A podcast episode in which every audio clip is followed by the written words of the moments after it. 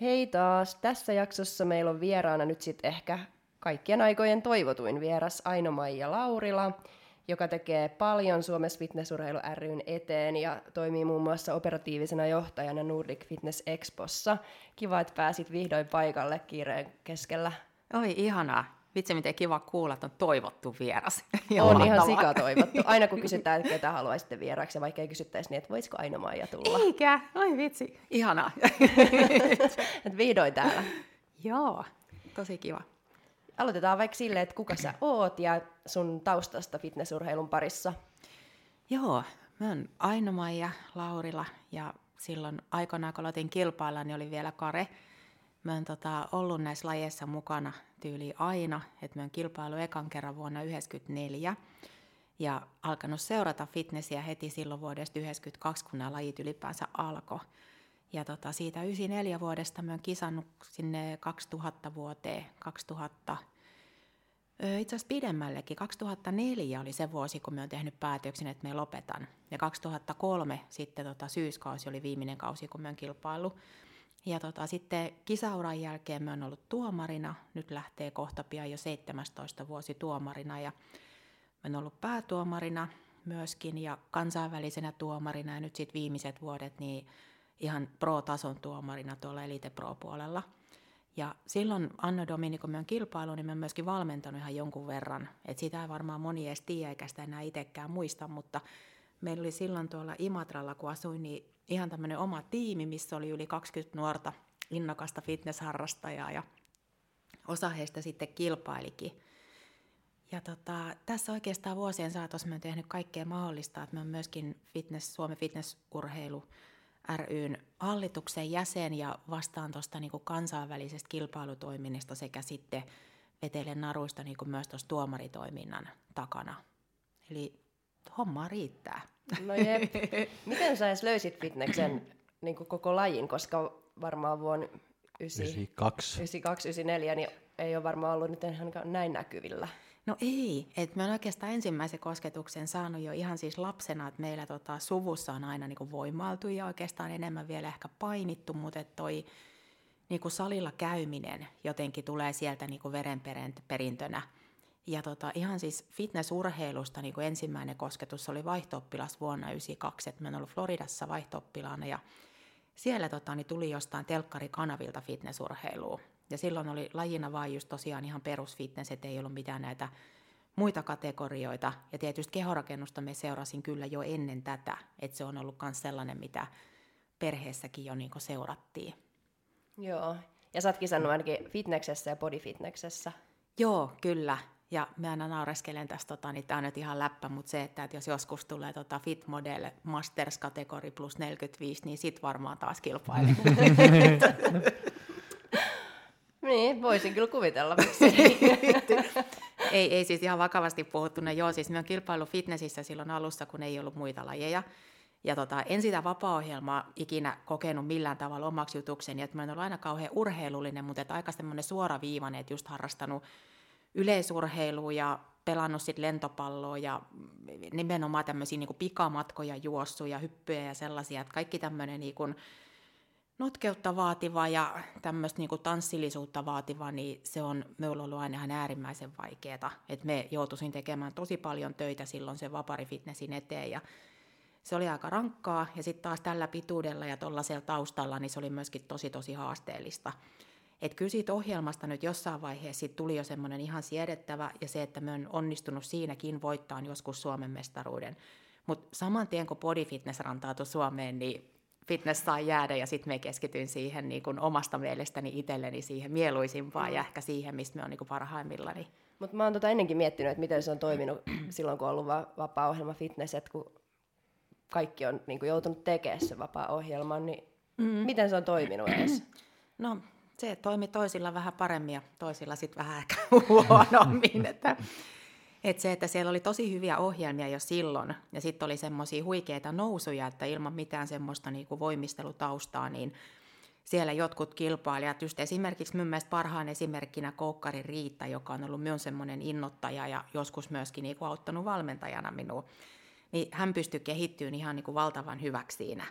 Ja sitten oli paljon niitä ihmisiä, joilla oli voimistelutaustaa tai tanssitaustaa, ja heillä lähti tosi näyttäviä hyviä ohjelmia. Ja sitten oli meitä muita, joille ei välttämättä sitä ollut, ja sitten toiset teki ihan ok-ohjelmia, ja toiset sitten tosiaan vähän parempia. Ja itselle se oli aina se semmoinen tietynlainen riippakivi, että aina jännityksellä odotti sen, että jos pystyisi joskus vetämään sen ohjelman top vitoseen, niin silloin tietää, että on palkinnoilla, koska taas se fysiikka riitti hyvin usein aika pitkälle. Mutta jos ei se ohjelma mennyt ihan nappi eikä pystynyt voittaa fysiikassa, niin sitten tiesi, että ollaan siellä jossain niin sijoilla plus muut. Mm. No se et ole kisannut pitkään aikaa, että kaipaako sä itse sitä kisamomenttia ja olla lavalla ja noin, vai riittääkö, se, riittääkö tämä nyt? Joo, tämä riittää kyllä ihan täysin, että et me silloin lopetin tota, niin 2004 vuonna oikeastaan sellaiseen tilanteeseen, että me lopulta niin kuin sain sieltä sen, mitä oli saatavissa. Et se, et me saavutin sen potentiaalin, mitä minulla on, ja me tiedän, että me en pysty sen parempaan. Ja tavallaan se oli niin sellainen niin kuin hieno fiilis ja hieno saavutus, että me voitin silloin niin kuin Suomelle ekan fitnessurheilun mitalin arvokisoista, ja se oli 2003 vuonna, ja se oli niin kuin maailmanmestaruus hopea. Ja siinä tota, niin Krisin Marion kanssa oltiin siellä yhtä aikaa kilpailemassa. Mario kolkutteli tosi pitkään, että oli neljäs, neljäs, neljäs. Ja oli niin kiinni siinä mitalin syrjässä. Ja sitten taas me olin edellisenä keväänä niin mokannut huonolla esiintymisellä EM-kilpailuissa ja menettänyt niin kuin tavallaan itselleni kuuluneen kuntoni puolesta finaalipaikan sillä, että mä olin vaan niin pöljästi esiinnyy lavalla. Et siihen nyt oli kaikenlaisia syitä, että esimerkiksi kisat nyt oli viisi tuntia myöhemmin kuin me luulin, mutta et eihän enää sillä tasolla, jos ollaan EM-kilpailuissa, tuommoisiin asioiden pitäisi vaikuttaa. Mutta siitä niin kun kiukustuneena ehkä ja sellaisessa olotilassa oli niin kun mielessäni, että, että se on nyt tai ei koskaan. Että nyt ensi syksynä MM, sieltä mitali ja se tulee nyt tai sitten se ei tule. Ja se valmistautuminen oli sitä, että me printtasin sen Euroopan mestarin kuvan ja liimasin sen vessan seinään ja tuijotin sitä koko kesän siinä, aamulla, illalla, ja mietin aina, että täältä tullaan, että pidä, pidä kiinni mitallista, täältä tullaan. Et kesä oli vielä tosi kuuma ja sellainen helteinen, ja sitten mietin vaan aina, kun treenasi hikipäässä oli töissä, että on se hitto kuuma siellä Liettuassakin ja Puolassa ja Slovakiassa, että ihan sama. Ja se, se oli kyllä tiukkaa settiin, mutta sitten pystyy niinku vetämään itteni semmoiseen kuntoon, että tiesi jo sinne MM-kisoihin mennessä, että tämä tulee menemään tosi hyvin. Ja me olin ilmoittanut silloin meidän tota, silloiselle KP-puheenjohtajana oli silloinkin ja edelleen ja varapuheenjohtajana Pasi Lakaniemi, että olin heille ilmoittanut, että nyt sitten varautukaa, että meillähän hakee sieltä mitalia. He olivat, joo, joo, tosi hyvä. Ja en tiedä, uskoiko ne sitä ihan tosissaan, mutta me itse uskoin, mutta että alkukisan jälkeen hekin alkoi uskoa sit siihen. sitten se tuli. Sitten se tuli. Ja sitten se oli semmoinen täyttymys, että sitten vaikka siis joku ehkä mietti, että no se oli vaan hopea, mutta kun se oli kuitenkin, että jos joku nyt, tiedättekö, suomalainen ikinä pärjännyt siellä ja asut jossain Imatralla ja valmennat itse itteesi ja oot kymmenen vuotta niin tahkonnut sitä hommaa ja sitten meet sinne finaaliin ja pystyt saamaan oikeasti ykkösääniä myös. Niin. Että se oli jopa aika lähellä. Oh, niin se, se, oli ihan sama itselle, että voitto tai hopea, aivan sama, mutta mm. se oli niin mahtavaa, kun se sieltä tuli. Niin sitten se oli tavallaan, että se tarkoitus, me on ammattilaiskortti, että me on saanut sen nimenomaan sen kilpailumenestyksen perusteella, ja minulla oli aikomus lähteä kilpailemaan ammattilaisena. Mutta sitten me huomasin siinä seuraavan talven aikana, että minulla ei ole enää sitä sellaista paloa siihen juttuun. Että se ammattilaisuus on kuitenkin niin erilaista. Että just se, että lähet jostain Imatralta, haluat olla Suomen paras, haluat olla maailman paras, niin siinä ammattilaisuudessa on niin monta eri aspektia, ja sitten siinä olisi tietysti ollut mahdollisuuksia kaikenlaisia fitnessmallin töitä tehdä tai muuta, mutta mä olin tehnyt niitä aika paljon. Ja mä olin silloin täyttänyt just 30, mikä ei nykypäivänä ole enää mitään, mutta mä olin aina itse ajatellut, että kolmekymppisen me haluan alkaa tehdä siitä uraa. Että sitten sit on niinku muita asioita. Niin mm. se, se oli semmoinen luontainen jatkumo.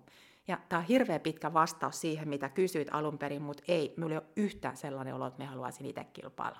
Joo. Okei, okay, kiitos. mutta tuossa pitää ottaa huomioon myös sekin, että silloin kun sä sait ammattilaiskortin, niin silloinhan oli vaan just IFPP Pro-liiga, että se olisi melkein pitänyt lähteä mm. jenkkeihin eikä sieltä Imatralta käsin Ei, joo, se oli, se oli just kisaamassa. näin. Kyllä, että siis se on, se on iso ero, mitä se on nykyään. Et nythän on mahdollista kilpailla ammattilaisena Euroopassakin ja taas niin kuin eurooppalaisten menestysmahdollisuudet on ihan erilaiset. Mutta siihen aikaan niin kuin se oli hyvin toisenlaista, että siihen kyllä se niin kuin suurin osa kilpailijoista oli jenkkejä, kaikki kisat oikeastaan yhtä kahta lukuun ottamat käytiin jenkeissä ja kyllä se melkein ne jenkkikilpailijatkin sitten keikku kärkisijoilla. Et se on ehkä sillain kilpailijana sitten vaikea arvioida itse, että kuka siellä oikeasti sitten olisi sitä menestystä niin kuin niittänyt, jos ei he. Mutta omasta mielestä siellä oli aika kovia eurooppalaisiakin kilpailijoita ja he ei aina kyllä sit sieltä noussut ihan sillä tavalla kuin mitä olisin itse ottanut. Mm, just, ymmärrän kyllä. Miten sitten sä oot päätynyt tota, Suomen fitnessurheilu ryllä kaikkiin tehtäviin, mitä sulla on, ja kerro, mitä tehtäviä sulla edes on. siis ihan hirveästi, että mitä sä teet? Tota, joo, mä oon päätynyt sinne tota, oikeastaan sitä kautta. Varmaan silloin jo kilpailijana me osallistuin aina, että jos pyydettiin mihin tahansa hommaan, niin mä aina mielelläni menin ja tein ja autoin. Että mä olin aika paljon kaikenlaisissa telkkariohjelmissa ja radiohaastatteluissa ja tosi paljonkin esillä jossain kohtaa. Silloin ei ollut somea, että ei ollut tämmöistä niinku samanlaista somefeimiä, että sitten oltiin tosiaan telkkarissa ja lehissä ja näissä. Ja sitten aina, että jos jossain vaikka tarvittiin niin kuin, tai kysyttiin, että tutko pitää luentoa tai muuta tai kertoa tai neuvoa johonkin leireille, niin me on aina vaan niin kuin iloisena mennyt, koska me on saanut niistä jutuista itselleen aina hirveästi motivaatioa ja innostusta. Ja sitten mä oon päätynyt tuomariksi oikeastaan heti seuraavana vuonna, kun me lopetin kilpailemisen. Et se oli minulla aina semmoinen haave, että me haluaisin olla tuomari sen jälkeen, kun me lopetan. Niin sitä kautta, että mä oon varmaan sitä aina ollut tyyli paikalla innokkaan ja hoitanut hommani hyvin. Ja sitten mä oon aina pitänyt sitä tosi tärkeänä. Ja mä oon aina niin kun aikaisempina vuosina tehnyt töitä niin kuin tuolla kaupan alan puolella, niin ehkä tämä fitnessurheilu on jollain tasolla ollut minulle se juttu, missä me koen, että me pystyn myös tekemään asioita tietyllä tavalla pyyteettömästikin niin kuin toisten hyödyksi. Että on se semmoinen järjellinen juttu, että jos työkseen tavallaan teet kauppaa ja johdat myyntiä ja vedät myymälöitä, niin se, se on hyvin toisenlaista sitten, että siinä on aina se raha kuitenkin ja tulos ja tämmöiset niin päällimmäisenä. Mutta tota, me teen SFUssa, tota, no hallituksessa joo, siellä käsitellään ja päätetään asioista ja tosiaan niin kuin sanoin tuossa, että minun vastuualueella on ne kansainvälinen joukkueiden johtaminen ja ylipäänsä tämä kansainvälinen kilpailutoiminta. Ja sitten lisäksi me on niin tuossa tuomaritoiminnassa se tietynlainen ylinauktoriteetti, koska me on siellä niin hallitustasolla sitten vastaan niin sieltä niistä asioista. Et en tuomaroi enää Suomessa aktiivisesti, että siinä vaiheessa, kun 2015 me on taas alkanut tehdä niin kuin yritykseni kautta NFLlle töitä, niin me koin, että siinä tulee vähän ehkä sellainen outo, outo tilanne, että kun firmoillakin on tiimejä, ja sitten jos istutaan samassa pöydässä puhumassa rahasta, ja sitten seuraavassa lauseessa aletaan puhua, että miksei meidän kilpailijat pärjännyt paremmin, niin se on ehkä vähän sellainen outo, että me halusin niinku sen jättää pois se oli aika rankka päätös, että se harmittaa kyllä ehkä joka vuosi, koska me koin, että mulla olisi hirveästi annettavaa siihen. Mutta sitten taas me niinku koitan kouluttaa tuomareita ja viiä sitä tietoa niinku eteenpäin. Ja tota, SFU-touhussa lisäksi niin me on mukana myös totta kai aika isostikin näissä kilpailuiden järjestelyissä, että työni puolesta niinku ja yrittäjäroolissa niinku teen näitä tapahtumien kaupallista puolta, mutta sitten taas niinku harrastuksekseni niin me teen aika paljon muutakin sit näiden kisatapahtumien eteen. Järjestelen asioita ja sitten kun sitä oikein rupeaa miettimään, että myös on ehkä tullut sellainen koppari, että kun mä oon tehnyt niin paljon, niin mä oon aina se, joka sitten nappaa sen pallon, kun se uhkaa tippua maahan. Ja osoittelen ihmisiä oikeille paikoille. Ja sitten lopulta niin tällaisena poikkeusvuonna, kun tämä vuosi on ollut, niin teen itse seitsemän eri asiaa. Toi Ellen kysyi sulta, että mikä noista kaikista antaa sulle eniten Hmm. Tällä hetkellä ehkä tota se kansainvälisten kisojen vetäminen ja toisaalta niin kun kuitenkin ehkä myös se niin kun tietynlainen tuomaritoiminnan niin kun päälle kattominen. Koska me koen, että ne on molemmat niin tärkeitä ja ne on niin monelle niin tärkeitä asioita – että ehkä sitä kautta kokee sellaista vastuuta ja sitten jos se menee hyvin, niin sitten me saan siitä hirveästi sellaista onnistumisen tunnetta itselleni ja sitten mä oon kauhean tyytyväinen, että nyt mä oon pystynyt niin kun tekemään muidenkin eteen jotain järjellistä. Joo. Tota, miten sä näet, että lajit on kehittynyt tai koko siis fitnessurheilu on kehittynyt? Miksi me ollaan kasvettu näin isoksi ja suosituksi lajiksi? Ja miten se on vastaanottanut niin just niin kuin muualtakin, että kun sä puhut just niin kun sä aloitit, että sä menet niin radiohaastattelut, telkkarihaastattelut, että tämä fitness ei ole mitään lätkää tai jalkapalloa niin kuin mm. noin, että miten sä oot huomannut, että sekin on kehittynyt, että miten se on vastaan otettu myös niin kuin mediassa niin kuin ylipäätään täällä Suomessa. Joo, siis se on, se on mennyt paljon paljon eteenpäin. Et kun ajatellaan, että on lähtenyt vähän sellaisesta niin kuin kehonrakennuksen tietynlaisesta pikkukylkiäisestä niin kuin kasvamaan ihan omaksi isoksi lajikseen, joka nykyään mielletään urheiluksi, niin se on ollut kyllä niin kuin pitkä tie. Et ehkä silloin ihan alkuvuosina olikin enemmän sitä, että, että on tietynlaista sellaista niin kuin egoistista itsensä esittelyä tai sitten semmoista vähän kulttitoimintaa, mitä ei oikein niin, kuin niin sanotut valtaväestön edustajat ymmärrä, mistä on kysymys. Ja se, että me oli jo itsellä ollut hirveätä tarvetta olla koskaan kauheasti esillä, mutta minkä takia just menin kaikkiin tämmöisiin haastatteluihin ja muihin, koska me halusin nimenomaan tuoda esille sitä urheilemista siellä. Et kun ihmiset ei koskaan juurikaan nähnyt muuta kuin sen kilpailusuorituksen kuvia, ja sitten sen perusteella arvioitiin. Ja siihen aikaan oli myös aika tyypillistä, että jos telkkarista tai missä tahansa näytettiin, niin se kamera zoomasi siihen takapuoleen aina ensimmäisenä. Ja sitten se oli kauhean sokki ihmisille, että joku voi olla niin täyspäinen ja silti harrastaa tällaisia lajeja. Et se, se on pikkuhiljaa levinnyt ja sekin, että tämä toimintahan on järkevöitynyt ihan älyttömästi, että me pian aika isossa arvossa kyllä sitä tämän kehityksen kannalta, että meillä on tosi laadukas niin kuin valmennus tällä hetkellä. Et on valmennuskoulutusta, joka perustuu oikeasti tutkittuun tietoon, että ei ole sellaista mutu tietoa, mikä kulkee suusta suuhun tai tehtäisiin aina niin kuin ennen on tehty. Ja se, että valmennusporras niin kuin on sellaista oman niin kuin ammattitaitonsa arvostavaa porukkaa, jotka haluaa kehittyä, haluaa tehdä hyvin.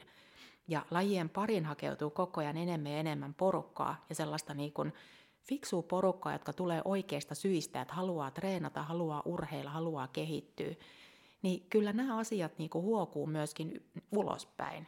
Ja toki nykyään niin kuin some on tullut kehiin, niin se, että niin moni tämmöinen niin pienempikin vaikuttaja tavallaan koko ajan vaikuttaa siihen yleiseen käsitykseen. Mm, sitä mä just mietinkin, että kun sanoit, että ennen oli just kaikki radiot ja lehtihaastattelut ja telkkarit, niin sinnehän ei varmaan kaikki päässyt.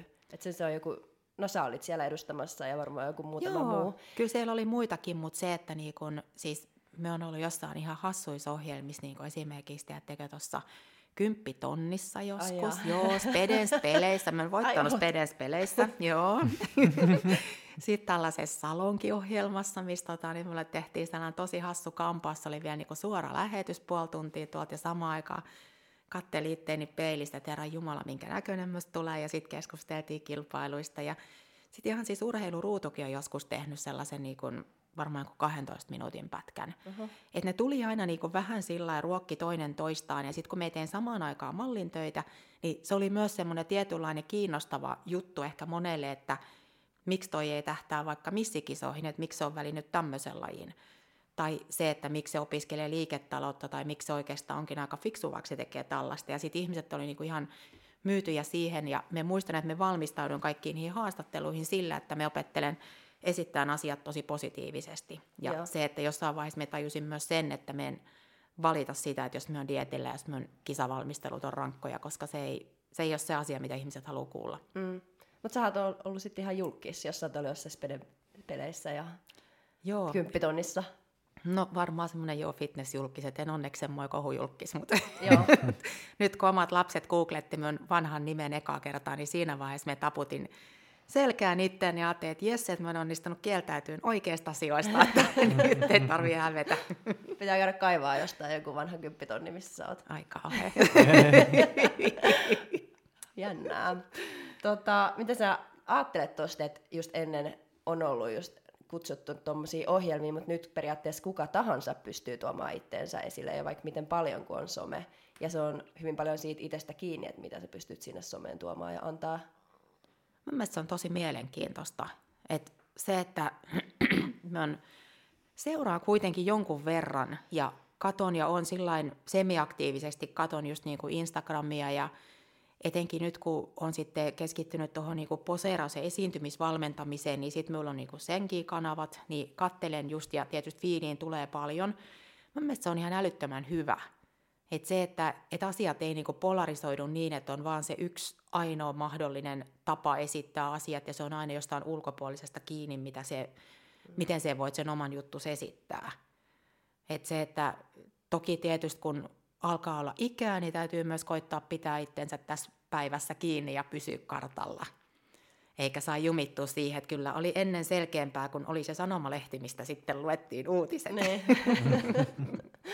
Jep, ja toi ehkä tuo esille sitä, että tässä on oikeasti ihan hirveästi erilaisia ihmisiä eri taustoista ja eri Joo. ikäisiä ja se on, se on parasta. Siis mm. se on mm. ehdottomasti parasta. Että me nautin ihan hirveästi siitä, että kun meillä on niin eri-ikäisiä kilpailijoita, että just kun ajattelee, että kisajoukkueessa, niin nuorimmat saattaa olla 18-vuotiaita, ja nythän oli SM-kilpailuissakin, siellä oli 16-vuotiaita minijunioreita.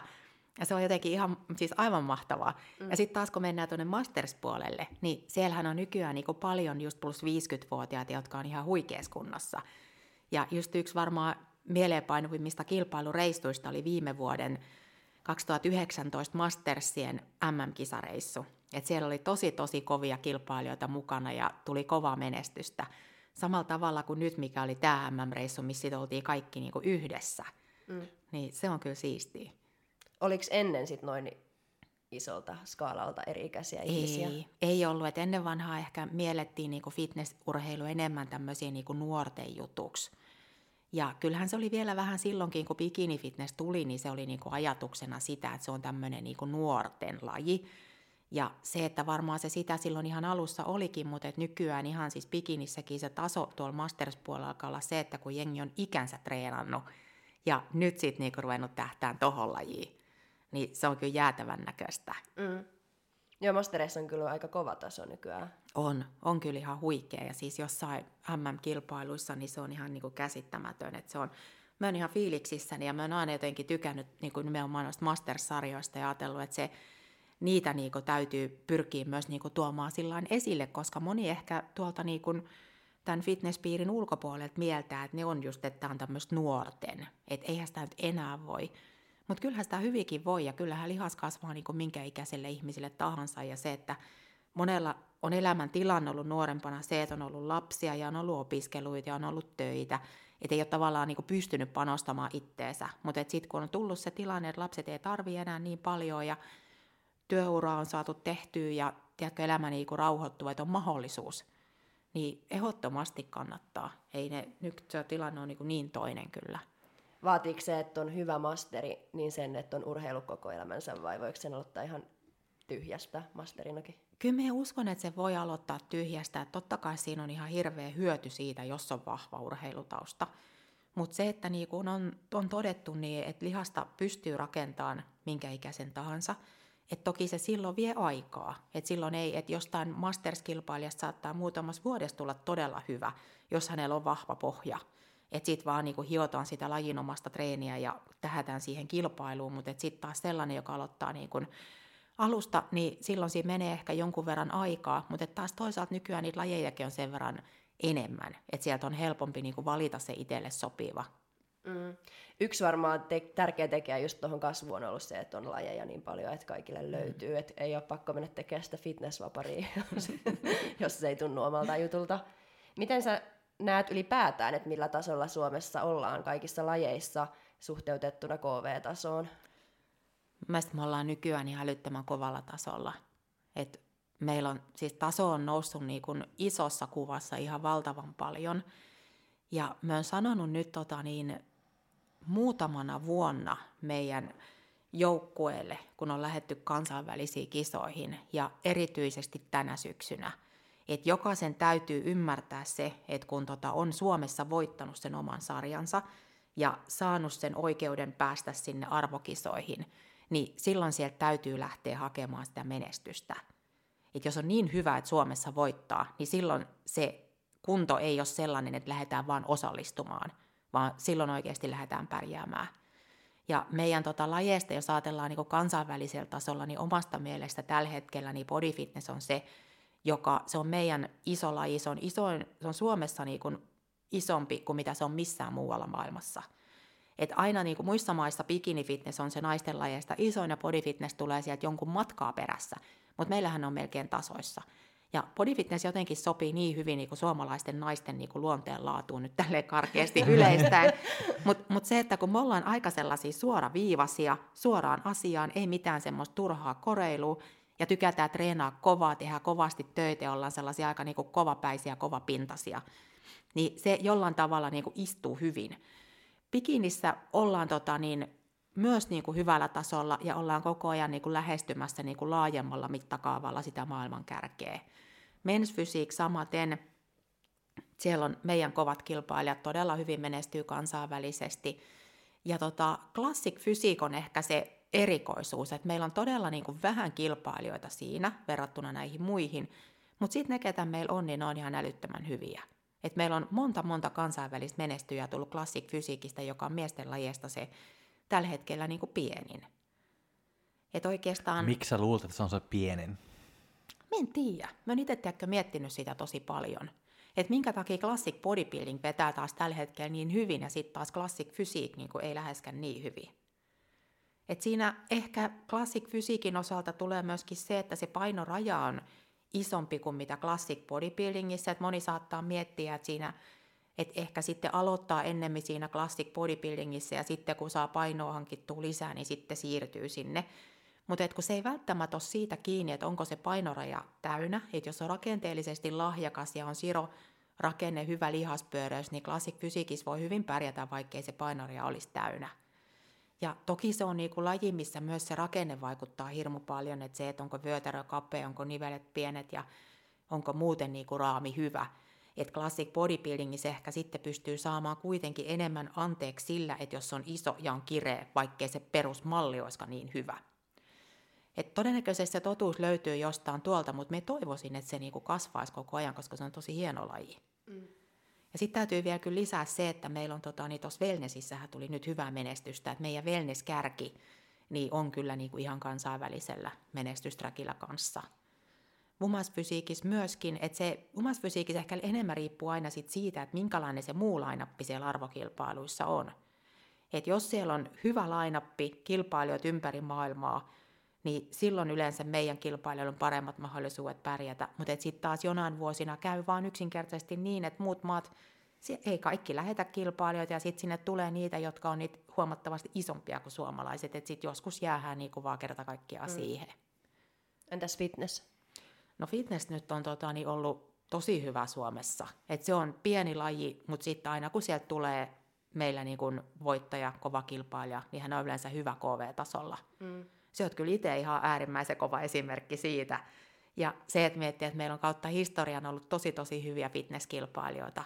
Ja sanotaan, että tänä vuonnakin niin Laura Antikainen, joka voitti SM-kilpailut, niin äärimmäisen kova fitnesskilpailija. Ensimmäinen kisakausi ja MM-kisoissa hyvä suoritus, että tänä vuonna ehkä se taso oli poikkeuksellisen kova, erityisesti fysiikkakierroksella hänen kategoriassaan. Mm. Mutta se, että me uskon, että tullaan niin kun näistä tämän syksyn kilpailijoista useampi näkee vielä tuolla kansainvälisillä areenoilla menestyjänä.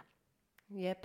Tota, miksi sä luulet, että bikini fitnessessä ja mensfysiikissä ollaan sit vähän perässä muita maita? Onko se, että se on niin iso laji sit muualla ja Suomessa body fitnessit vie ehkä potentiaalisia bikini fitnesskilpailijoitakin, vai mikä siinä on? Että... Tuo voi muuten olla ihan totta, että body fitness vie mennessään, ja se on myös yksi osa tota, niin sitä totuutta. Ja bikini on ehkä suomalaisille, miten me sanoisin, täällä on paljon osaamista, ja täällä on äärimmäisen kovia kilpailijoita, ja täällä on myös niin kuin, rakenteellista lahjakkuutta, mitä se vaatii. Mutta se on ehkä just tämä, että näissä isoissa maissa, niin siellä on se massa, josta valitaan sitten se ultimaattisesti paras tai parhaat, jotka tulee tuonne KV-kisoihin. Niin ne on vaan niin käsittämättömän hyviä. Et bikini fitness tekee tulonsa ja mun mielestä se on enemmänkin tällä hetkellä niinku kiinni siitä tietynlaisesta siroudesta ja sellaisesta täydellisestä rakenteesta kuin siitä, että meidän kilpailijat olisi jotenkin huonommin valmentautuneita tai valmistautuneita tai että he ei olisi kunnossa. Että kyllä suomalaiset kilpailijat on kunnossa, mutta se, se on vaan, se on raakaa. Ja se on sama mensfysiikissä oikeastaan, että siinä myöskin se rakenne ratkaisee niin älyttömän paljon. Mutta me näkisimme, että mensfysiikissä niin meillä on kyllä niinku todella, todella kovia kilpailijoita, sama kuin bikinissä. Tämä on nyt vain ajan kysymys, kun niinku kaikki natsaa kohdalleen. Joo, tiivistettynä, mitä pitäisi tehdä paremmin ja missä me ollaan edellä? Me luulen, että me ollaan edellä semmoisessa tietynlaisessa urheilu, urheilullisuudessa, erityisesti tuossa bikinissä. Ja se, että mitä pitäisi tehdä paremmin, on esiintyä paremmin, poserata paremmin, tuo sekä mensfysiikissä että bikinissä niin se kokonaisuus esille enemmän kuin selkeästi nämä tietyt pakolliset poseraukset ja lihasryhmät. Mm. Mensfysi- ja sitten se, että meidän täytyy pystyä niin kun löytämään niitä kilpailijoita, joilla on ihan käsittämättömän kova rakenne jo valmiiksi. Ja lähtee heitä sitten valmentaa sillä samalla intensiteetillä, kun tällä hetkellä valmistautaa. Joo, se on, voi olla, että jollain venäläisillä tuommoisilla tulee se bikini-esiintyminen vielä, vielä luonnollisemmin kuin suomalaisilla, että suomalainen joutuu mm. oikeasti treenaamaan, että se keikistelee siellä yhtä On, ja me luulen siis, me, me väitän, että se on suomalaisille, se on semmoinen tietynlainen häpeän tunne ja sellainen meidän niin kansalliseen identiteettiin ja kulttuuriin liittyvä, että se ei vaan niin kuin ole sellainen suomalaiselle selvä asia, että voi kävellä sinne lavalle ja omistaa sen ja että se on tosi luontevaa. Siinä on vähän sellaista, että kehtaako ja voiko ja miten tämä nyt menee ja mitä ihmiset nyt ajattelee. Ja vaikkei sitä aktiivisesti mietti sitä asiaa tolla tavalla, niin se tietyllä tavalla kuitenkin kummittelee meillä hyvin pitkää takaraivossa. Mutta sitten monilla just näiden itäisen Euroopan maiden ihmisillä, niin eihän heillä ole sellaista. Että ei he tunne sellaista turhaa häpeää, mikä ehkä meillä niin kun painaa mieltä, vaan se, että kun lähdetään kisoihin, lähdetään voittamaan ja se on itsestään selvää, että siellä – tehdään parhaamme. että meillä on vähän se, että ei nyt vaan kukaan sitten kattoisi pahasti. Niin. Kulttuurimuutos tarvitaan. Kyllä. tota, öö, miten kilpailehenkinen sä itse oot Team Finlandin suhteen ja sen pärjäämisen suhteen? Järkyttävän kilpailuhenkinen. Me yritän olla tota, tuomatta sitä ihan kauheasti esille, mutta kyllä, tota, kyllä mulla on aina sellainen jotenkin positiivinen kutina ja semmoinen vähän jännittääkin, kun lähdetään. Ja joka vuosi mä jaksan innostua siitä. Me kasaan ryhmät esimerkiksi joukkueilla aika pian yleensä Suomen karsintojen jälkeen ja päivittäin niin kuin vastailen siellä kysymyksiin ja koitan tiedottaa niin kuin joukkuetta kaikista asioista, jotta voitaisiin mennä sit sinne paikan päälle sellaisella hyvällä itsevarmalla fiiliksellä. Ja sitten tota, kun kilpailut alkaa, niin kyllä me jännitän niin kuin joka kerta ja katon ja ootan hirveästi, että jengi pärjää. Ja se, että koko ajan tietysti nyt mitä enemmän tässä itsekin tekee niin kun kentän kanssa töitä, niin sitä enemmän siellä on tuttuja kilpailijoita ja sellaisia, jotka on ollut aikaisemmin. Niin heidän kanssa tulee ehkä sitten sparrattua tietyllä tavalla asioita, että mihin kiinnittää huomioon ja mitä tehdään ja näin. Mutta tota, kyllä me sanotaan, että yksi varmaan ylpeimmistä hetkistä, mitä oli, oli tänä vuonna, kun Team Finlandit palkittiin siellä naisten yleiseen sarjojen MM-kakkosjoukkueena – ja sitten Masters-naiset otti kolmannen sijan. Niin se oli kyllä ihan käsittämättömän hieno hetki. Joo. Onko sulla ihan jotain tuommoisia tavoitteita, että pitää olla vaikka oh. top kolmonen tiimi tai on. Joo, että joo. kaikkien pitäisi olla vaikka finaalissa tai mitaleilla. Onko mitään tämmöisiä ihan konkreettisia sijoitustavoitteita? Kyllä, me teen joka kerta sijoitustaulukon ja me laskin tota, niin tänä vuonna, että me otin 10 mitalia tuolta kilpailuista ja mietin, että meillä on mahdollisuus enempään. Joo. Ja jos tulee alle seitsemän, me on äärimmäisen pettynyt ja niitä mitaleja tuli 14, ja nämä tavoitteet oli sellaiset, että ihan sama oliko korona tai ei, mutta me tiesin, että meillä on tänä vuonna niin kova joukkue, että tuohon on niinku täydet mahdollisuudet, ja en me niitä esittele koskaan kellekään, mutta kyllä me teen jokaiselle kilpailijalle aina sen henkilökohtaisen oman tavoitteen, että kenet me otan sitä mitallia. Joo. Ehkä me ollaan nyt tämän jälkeen, kun tämä tulee ilmi, me täytyy varmaan alkaa paljastaa. Mutta sehän voi tuoda ihan semmoista itseluottamusta, että ainoa mä uskon, että mä voin saada mitallin, niin ehkä mä voinkin. Joo, Koska monella joo. on varmasti semmoinen niin epävarmuuskin, että siellä on niin kova taso, ja varsinkin jos joo. ekaa kertaa menee KV-kisoihin, niin voi olla semmoinen vähän, että no lähdetään nyt kattoo. Joo, ei joo. Ei pidä lähteä kyllä koittamaan. Et se on, myös tuntuu, että niin kuin jotkut sanokin itse asiassa, että se oli semmoinen ihan silmät avaava niin kuin sanonta, kun sanoin, että jos on Suomessa voittanut, niin silloin oikeasti voi pärjätä täällä. Ja siihen malliin nyt täytyy lähteä. Että ei tänne tulla niin kuin kattelemaan. Mm.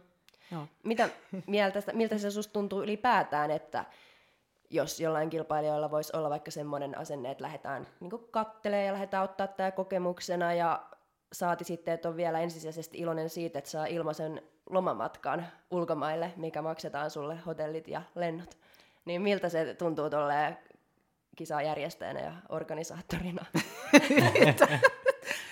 Mm, no sanotaan, että onneksi kukaan ei ole kehannut tätä sanoa ääneen.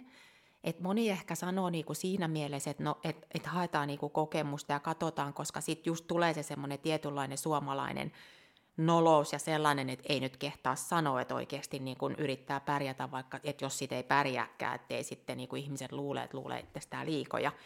Et sitä on paljon, että moni sanoo, että kun jo ennen ollut, niin se, että ha- hakee sitä kokemusta, mutta kyllä niin kuin omaan silmään, mitä on katsonut, niin on tullut se fiilis, että kyllä sinne jokainen ihan oikeasti lähtee kilpailemaan. Ja sitten se on kuitenkin se, että on Suomessa pystynyt voittamaan, ja tekin jos puhutaan nyt arvokilpailuista, että oot ansainnut sen paikka sillä, että oot voittanut sarjassa Suomessa, niin kyllä se on vaatinut jo niin paljon, että ei sinne niinku sen tason tekijät enää lähde niinku temppuilemaan. Et ehkä joskus Anno Domini on saattanut sellaista niinku olla, mutta tota, onneksi, onneksi ei enää. Ja se, että kun siellä ensikertalainen voi tosiaan voittaa, että meillähän tänä syksynä niin kuin Mira Hotti, joka kilpaili tulokaskilpailussa tänä vuonna, niin hän oli niin hyvä, että hän niin kuin lopetti kautensa maailmanmestaruuteen. Mm. Niin tämä on myös varmaan semmoinen silmät avaava kokemus, että näitä on ollut aikaisemminkin.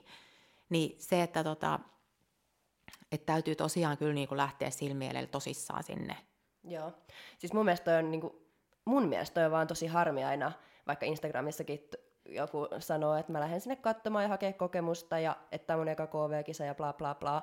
Että miksei sitä voi sanoa, että haluaisi voittaa. Ei se, että mm. haluaisi voittaa. Niin, kyllä. Siis me mietin sitä itsekin, että me on silloin joskus aikanaan, kun itse haastateltiin lehteen, muista jotenkin elävästi, että me olin menossa silloin EM-kisoihin ja sitten tota, haastattelija kysyi jotenkin, että mikä minun tavoite tai, tai miten me on niin valmistautunut sinne, niin me sanoi jotenkin näin, että me on totta kai valmistautunut niin, että me lähden voittaa sitä kilpailua.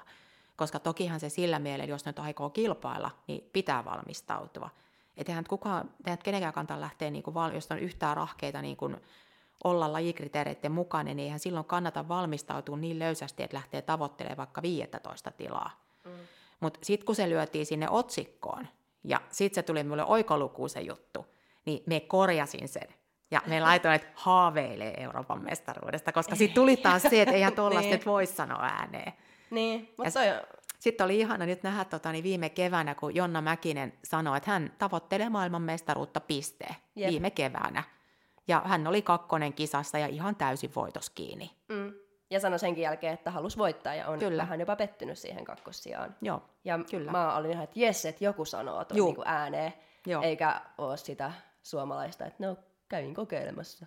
Joo. Hieno kokemus. Joo, ja se ehkä tulee sit siitä, että siitä jälkikäteen halutaan vaan miettiä jotain positiivista siitä reissusta, että vaikka olisi ollutkin itsellä sit tavoitteita, mitä ei tuo julki, niin sitten tulee vaan sanottua sillä, että no, no jo jäi siitä jotain hyvää käteen, että nyt on kokemusta ja näin. Mutta kyllähän se voisi sanoa ääneenkin, että nyt jumalauta mm. lähdetään pärjäämään. No vaikka se... ei pärjää, se voi olla kokemus silti. Niin, siis et niin, vaikka, vaikka mä oon ollut vaikka MM-kisoissa viidessä ja mä olin pettynyt, niin silti mulla jäi jotain hyvää. Aina jää jotain niin. hyvää käteen. Et eihän se nyt tarkoita sitä, että kaikki oli paskaa. Mm, mm, kyllä. Ja, niin, sitä mä toivoisin enemmän, että suomalaiseen kulttuuriin tulisi tota samaa, mitä itämaisilla on. Et... Joo, sellaista rohkeutta niin. kyllä. Että kyllä tavoitteet pitää olla ja haaveita ja se, että jos ei niitä, että urheilun kuuluu se, että välillä voitetaan, välillä hävitään. Ja vaikka sieltä lähtisi tavoittelemaan sitä huikeaa menestystä ja sitä ei tule, niin ei kenenkään myöskään pidä pitää silloin niin kuin sitä täydellisenä epäonnistumisena tai leimata jotenkin sitä ihmistä niin kuin huonoksi tai laiskaksi. Ur- urheilu nyt on vaan sellaista, että välillä siellä voitetaan, välillä hävitään, joskus menee semisti, vaikka yritettäisiin parhaamme. Jep. Ja että mitä pitempi urheiluura sulla on, niin sitä varmemmin siellä on sijoituksia väliltä 6-1, ja saat sitten kaikkia niitä, että Joo, sitten on sellaisia, niin kuin minulla, että on 11 vuoden urheiluura itsellä takana ja siellä on sijoituksia ykkösestä kymmeneen. Niin. Ja, ja sanotaan, että ne ei mitenkään mene kronologisessa järjestyksessä, vaan siellä on niin kuin kymmenes, viides, ykkönen, viides, kymmenes, viides, kymmenes, ykkönen. Ne, siis niin. Siis oma ura on ollut ihan tämmöistä niin kuin menty ylös ja alas. Jep, et ei pidä loppujen lopuksi ottaa liian tosissaan sitä yhtä sijaa ja olla ei. siitä pettymyksestä, että sitä ei saa sanoa ääneen, että oli pettymys. Uusia kisoja tulee. Ja... Kyllä.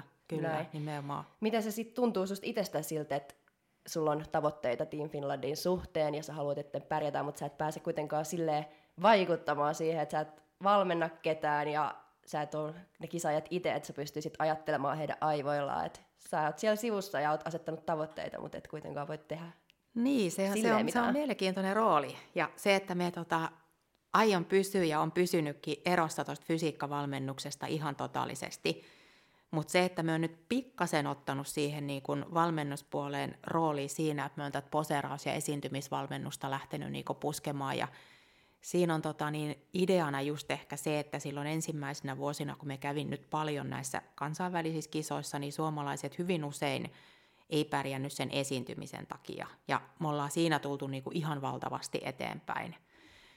Mutta tuo, niin kun, että miten siihen suhtautuu, niin joo, no me on ehkä sellainen perus, niin kun, miten me sanoisin, niin positiivinen kautta niin ajattelen kilpailijoista, että he on, he on tosiaan niin voittajia, kun he on sinne päässyt, ja he on tehnyt kaikkensa, ja heidän valmentajat on tehnyt kaikkensa, ja se, että jos joku ei siellä nyt pärjää, niin me en lähde niinku tavallaan miettimään, että mitä on tehty väärin tai muuta, vaan pyydettäessä kyllä niinku keskustelen ja annan vinkkejä, että mikä meni hyvin, ja se, että mihin ehkä jatkossa kannattaa sit kiinnittää hiukan enemmän huomioon.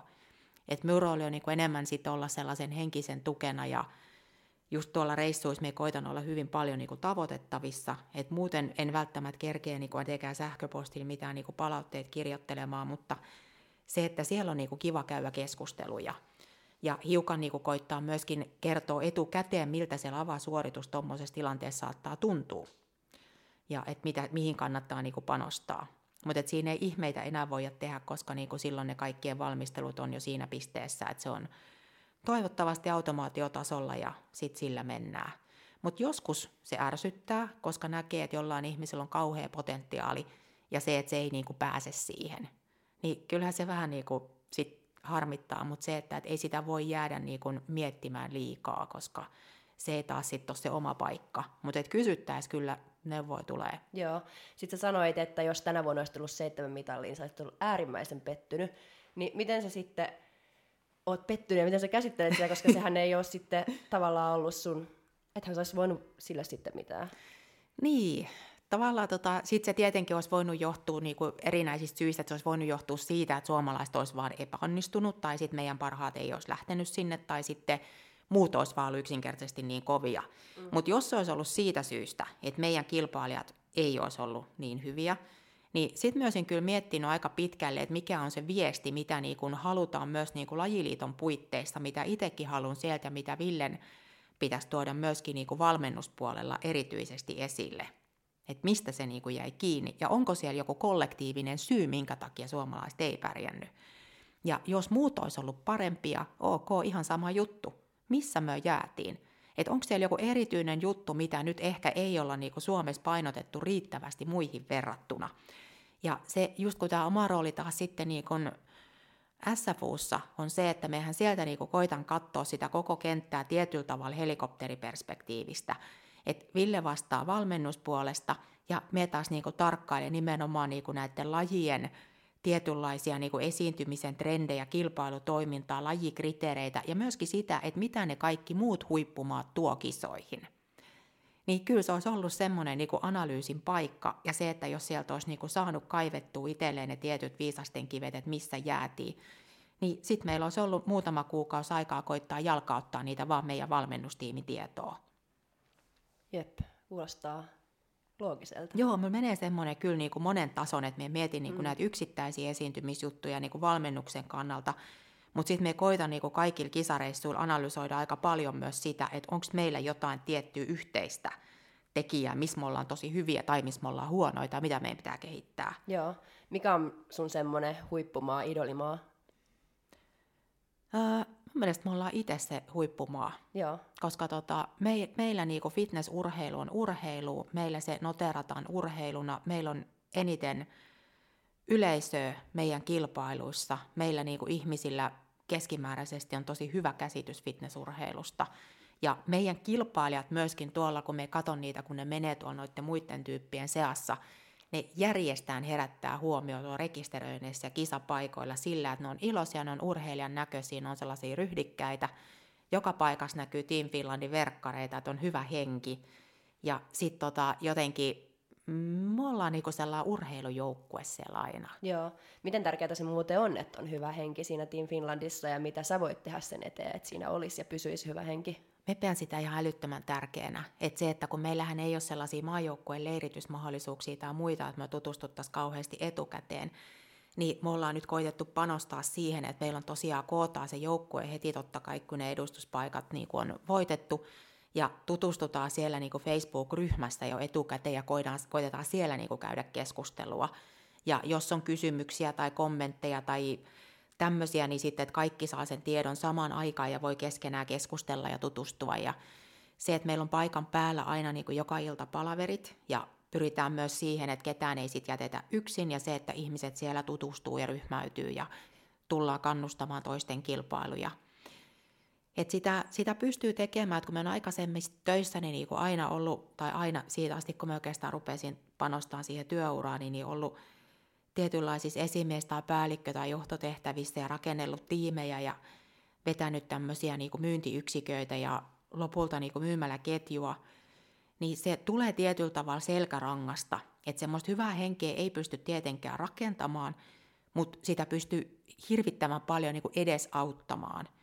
Ja myös se sellainen niin kuin hyväksyvä, suvaitseva asenne ja semmoinen kannustava asenne ja aito mielenkiinto – että jos on itse delegaattina, kaikki muut delegaatit, ketä meitä tulee sinne, yleensä on aina niinku tuomareita, ja he tulee sinne rakkaudesta lajiin ja tekee parhaansa ja on aidosti niinku tosi innostuneet siitä asiasta, niin kyllä se semmoinen tietty lämpö myös, niinku, ja sitten toisaalta myös semmoinen jämpti tekeminen.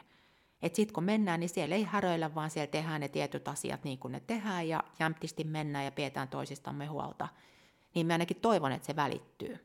Joo, no ainakin mun kokemuksen mukaan, mitä on ollut, niin no on no, ollut hyvä. kyllä aina hyvä ryhmähenki Team Finlandilla. Tota, mistä näitä uusia lajeja KV-tasolle tulee? Et siinä, siellä on joitain lajeja, mitä ei ole Suomessa, ja tänä vuonna siellä oli esimerkiksi Artistic Fitness, niin mistä näitä tulee, kuka niitä keksii, ja miten osa päätyy Suomeen ja osa ei? Joo, niin tota, niitä tulee oikeastaan sitä kautta, että, että niitä eri maissa kehitellään omista tarpeista niin kun tai omien tarpeiden perusteella totta kai. Ja tota, esimerkiksi wellness on aikanaan tullut tuolta niin kuin latinalaisen Amerikan puolelta, Brasiliasta ja sieltä suunnalta. Ja sille on ollut niin kuin selkeä tarve lähinnä siinä, että niin kuin latinalaisen Amerikan naiset on tyypillisesti niin kuin aika lyhyitä, lyhyempiä kuin suomalaiset keskimäärin, ja sitten he on semmoisia niin lanteikkaampia ja muodokkaampia, ja on tota, niin, pakarassa ja reisissä lihasta helposti, ja se, että kun tämän, tämän tyyppinen rakenne, niin ei siihen bikinifitnessiin välttämättä sovellu kauhean hyvin, tai ainakin se vaatisi ihan äärimmäistä niin kuin laihduttamista ja tämmöistä itsensä pienentämistä, niin siellä on niin kuin kehitetty sitten tämä wellness-laji, joka taas niin kuin istuu siihen todella hyvin. Vähän toisaalta samalla tavalla niin kuin body fitness istuu niin kuin suomalaiselle hyvin. Ja se on sieltä niin kuin lähtenyt sitten jalkautumaan, että he on järjestänyt kilpailuit siitä ja he on sitten esittäneet sitä kansainväliselle lajiliitolle ja Tämä oli tota, niin joitain vuosia sitten esittelylajina sitten arvokisoissa. Et usein se polku menee sitä kautta ja samalla tavalla niin kuin artistic fitness oli jossain vaiheessa vuosi pari sitten, niin se oli esittelylajina. Nyt en muista tarkkaan, että oliko se silloin nimellä show fitness vai oliko se jo artistic fitness. Ja se ensiesitys ei ollut kauhean hyvä, että siihen jäi korjattavaa, mutta nyt sitä on niinku hiottu ja nyt se oli sitten niinku otettu kilpailuohjelmaa. Ja sitten tota, osa näistä lajeista, niin kuin just vaikka wellness, niin sehän on niin kuin katsottiin Suomessa, että se on laji, jolle meillä on selkeästi tilausta. Niin se on, tuotiin aika nopeasti kilpailuohjelmaan. Nämä sitten käsitellään niin kuin hallituksessa sen jälkeen, kun se on otettu kansainväliseen ohjelmaan ja mietitään ja kuunnellaan myös totta kai niin kuin valmennuspäällikköä Ville, jolla on hyvä käsitys niin kuin siitä, että missä, missä mennään ja tarpeen mukaan konsultoidaan niin kuin muitakin ihmisiä, jotka on niin kuin lajien kanssa paljon tekemisissä ja sitten lopulta tehdään päätös, että otetaanko se meille heti mukaan vai katsotaanko jonkun aikaa ja vasta sitten. Et bikini, men's physique, wellness on sellaisia, mitkä tuli tosi nopeasti.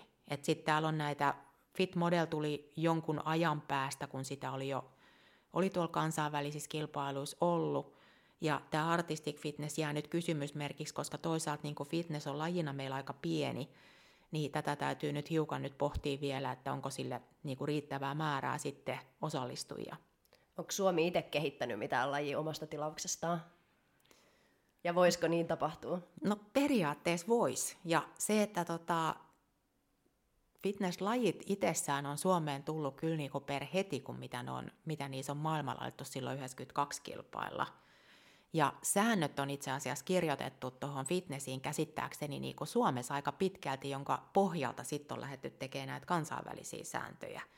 Et suomalaiset pioneerit on ollut siellä niin kuin mukana ihan alusta lähtien. Ja se, että tota, kyllä me näkisin, että Suomessa voisi tulla lajeja, ja meillä on ollutkin esimerkiksi miesten fitness, ja sitä koitettiin erilaisilla variaatioilla, että oli vaparia, sitten oli tämmöisiä voimakierroksia, ja näiden voimakierrosten aikaan se oli ihan suhteellisen suosittu, mutta sitten taas se vapaa-ohjelma oli ehkä sellainen tekijä, joka karsi sieltä sitten osallistujia niin paljon, että sitten jossain vaiheessa niitä ei vaan riittänyt ja sitten se on niinku jätetty pois ohjelmasta. Mutta joo, kyllä meille voisi ihan hyvin tulla joku oma laji.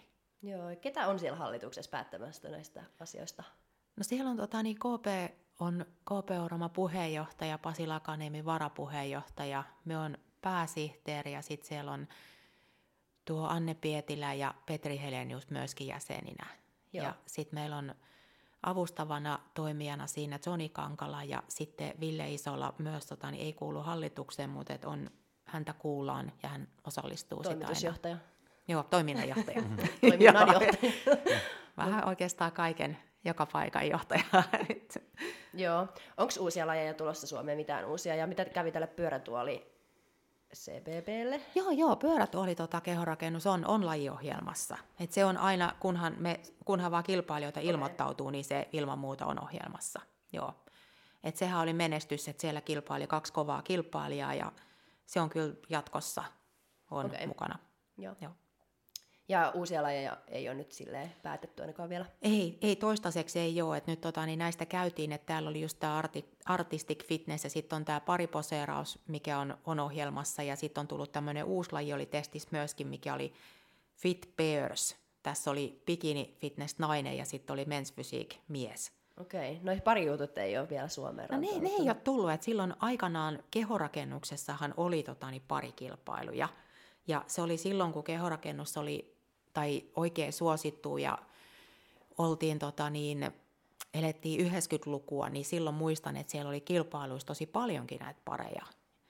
Ja nyt taas niin kuin IFPPn alla tuolla kansainvälisissä kilpailuissa, niin siellä on tämä pariposeeraus, niin vähän sellaista ehkä laajempaa, että siellä on, on classic bodybuilding miehiä bodybuildingista, sitten on classic fysiikistä, ja naisia saattaa olla tuolta niin kuin women's fysiikistä, bodyfitnessistä ja wellnessistä. Ja muutama vuosi sitten me muistan, että siellä kilpaili myös tämmöinen pari, joka oli tota, niin Kiinasta, jossa oli todella kova mensfysiikkaveri ja bikini fitness nainen. Ja tosi tosi näyttävä pari, mutta sitten taas siinä kohtaa niin kaikki nämä muut sarjan osallistujat oli sitten näistä lihaksikkaammista lajeista ja se oli yksi arviointikriteeri. Niin he ei siinä menestynyt kauhean hyvin, mutta se on varmasti sieltä ehkä se ajatus saattanut lähteäkin sitten tälle niin. uudelle. Joo. Joo. Mutta niitä nyt seurataan jonkun aikaa ja katsotaan, että onks, miten ne lähtee menemään ja se, että olisiko meillä niille tarvetta. Joo. Tota, minkälainen homma se on lähteä tuomaan uutta lajia Suomeen? Et jotenkin musta tuntuu, että silloin kun Bikini Fitness tuli, niin oltiin vähän, että mitä toi nyt on. Ja sitten kun Wellness tuli, niin ollaan, että no mitä toi nyt on, ei tarvi olla kunnossa. Ja, et aina tämmöistä, että suomalainen luonne on ehkä se, että se ottaa sen kaiken niin kuin nihkeästi vastaan, kaiken uuden, niin minkälaista se on lähteä tuomaan uutta lajia? Joo, se on just näin. Me muistan itsekin silloin, kun bikini fitness tuli, niin me olin vähän kanssa sellainen, että mitä tämä nyt on, että onko tämä nyt mistään kotosi. sitten me muistan, että tota, niin menin tuomariksi siihen ensimmäiseen kilpailuun ja olin niinku niitä sääntöjä kattonut ja ollut mukana varmaan niitä oikolukemassa ja miettimässä. Ja sitten kun kattelin sitä ekaa kilpailua, mä olin aika skeptinen vielä, että mitähän tämä tulee olemaan, mutta sitten kun näin sen, niin tajusin, että joo, kyllä tälle on tarve, että tälle on tilaus.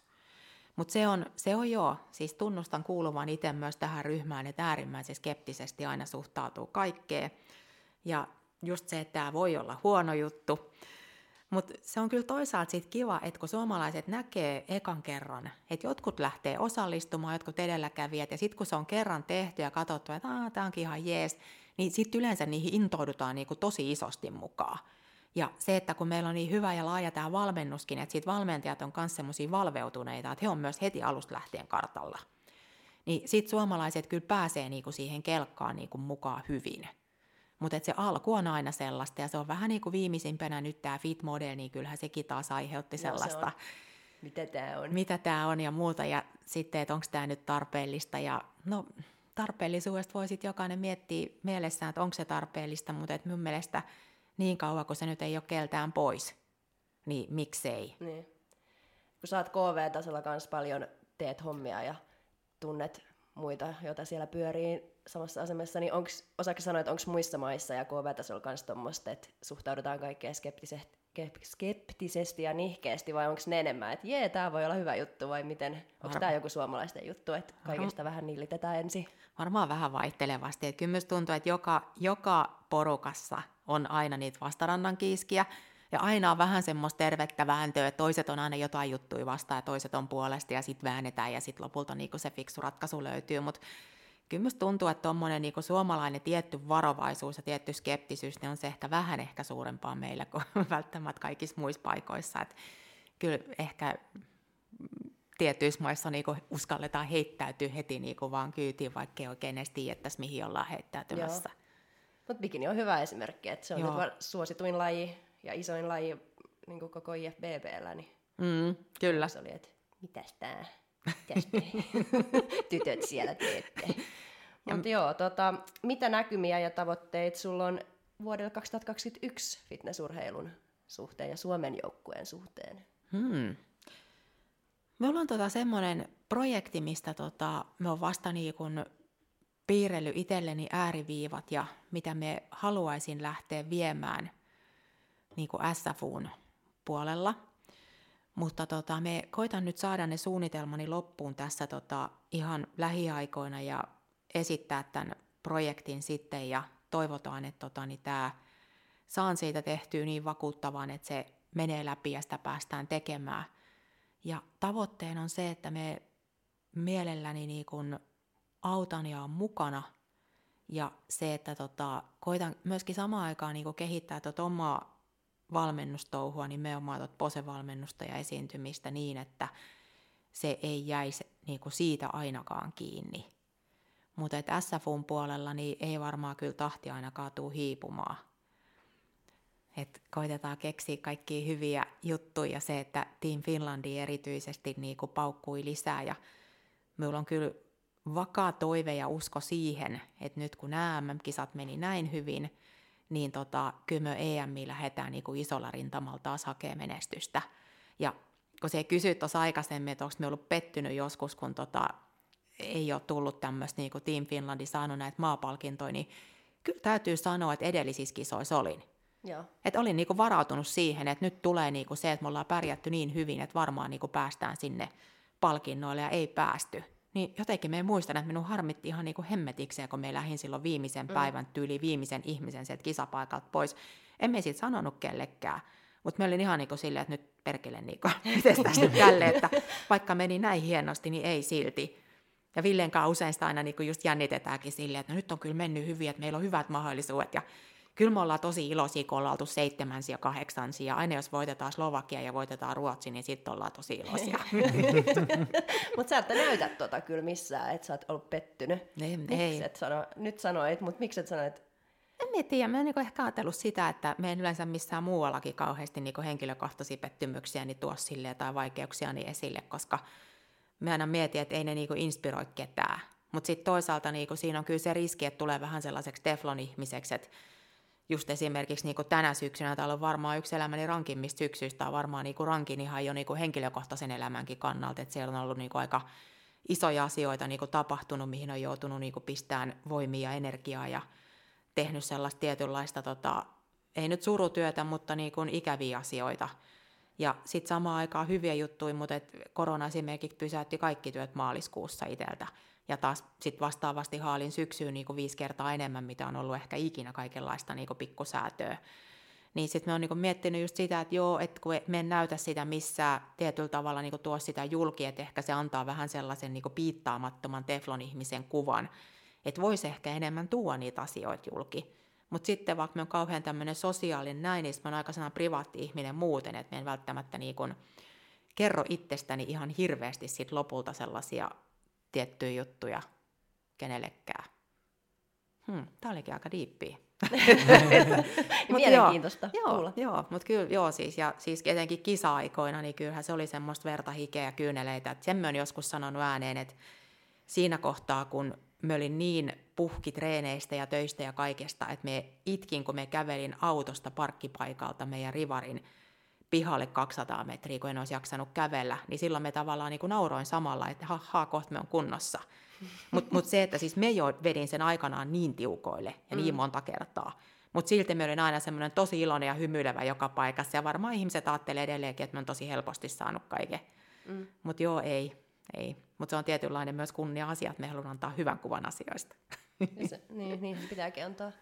Tuota, onko sinulla joku kysymys seuraavaksi vieraille Ville Isolalle, Aa. sun kollegalle ainakin, tai siis teette yhdessä töitä ainakin. Joo, me on taistelupari kyllä, Joo. Taistelupari, ei ehkä kollega, ette tee samoja hommia. Mutta... No ei samoja hommia, mutta paljon tehdään asioita yhdessä. Ja mm. vähän silleen katsotaan niin kuin, välillä silleen niin kuin samat laidalta, mutta sitten useasti myös niin kuin, meidän vahvuudet on hauskasti niin kuin just aika päinvastaiset. Niin meillä on tosi kiva tehdä juttuja yhdessä ja suunnitella. Ja Ville on kyllä ihana ihminen. Joo, me mietin vähän sitä, että paljonkin olisi hyviä kysymyksiä, vaikeita, mutta oikeastaan me Minun kiinnostaisi tietää, että mikä niin kuin Villelle on ollut semmoinen kaikkein niin kuin koskettavin ja isoin hetki tässä fitnessurheilun parissa. Et me ollaan monissa hyvissä hetkissä oltu yhdessä ja Ville on ollut yksin ja Ville on valmentanut ja ollut tota niin, toiminnanjohtajana ja paljon mukana ja laatinut koulutusta, mutta mikä on se sellainen niin kuin kaikista tunteikka ja hienoin hetki, mikä hänellä on ollut lajien parissa? Entäs sulle? Aa. Aa. Niitä itse asiassa tulee mieleen kolme, ja se on, ne on pitkät tarinat, mutta ihan lyhyesti on se, että kun me on kisannut ekan kerran vuonna 1994, ja mulla on tota, niin myöskin semmoinen asia, mistä me on ihan hirveästi puhunut, niin meillä on aika kova syömähäiriötausta silloin teinivuosina, ja tota, me on fitnessurheilun avulla päässyt siitä eroon. Ja oli semmoinen niin avaava hetki silloin ekois, ekojen kisojen jälkeen, kun me tajusi, että nyt me on just sen näköinen, kun me on aina halunnut olla – mutta kappas vaan, me on ihan sama ihminen kuin tätä ennenkin ja tämän jälkeenkin. Ja se oli semmoinen tietynlainen niin lukko aukesi omassa päässä silloin. No sitten tietysti se, kun tota, sain sen mitalin lopulta sieltä MM-kisoista ja pärjäsin ja tajusin, että nyt me on niin hyvä kuin myös voi tulla, että mä oon onnistunut tässä jutussani. Ja sitten kolmas on ehkä, tiedättekö, tämä syksy, MM-kisat että se, että kuinka niin kuin vaikea vuosi tämä on ollut kaikille, kuinka vaikea ollut treenata ja kilpailla, kuinka hemmetin vaikea oli järjestää kilpailuita. Ja vielä niin kuin kaikki se vaikeus, että uskalletaanko myös lähteä sinne kisoihin ja miten urheilijat siellä ja sairastutaanko. Ja sitten kun niin moni lähti ja onnistuttiin tosi hienosti ja kilpailijat pärjäs hyvin ja sitten oltiin niin kuin joukkueena noin komeilla niin se oli ihan niin kuin siis, menee sinne top kolmoseen ihan heittämällä. Varmasti. Joo. Tähän on hyvä lopettaa. Hienoimpia hetkiä. Joo. Hei, kiitos, kiitos tosi paljon, paljon, kun sä tulit. Kiitos tuhannesti. Tämä oli tosi kivaa. Kiitos. Tosi mielenkiintoinen keskustelu ja Ojaa. jakso. Joo, hyvin erilainen kuin mitä me on aikaisemmin tehnyt. Ja tervetuloa myös uudestaan. Oho, kiitos. Tosi mielellään tuun joskus. kiitos kaikille. Ja ensi viikolla sitten Ville Isola. Yes. Hei hei. Moi moi. Fight!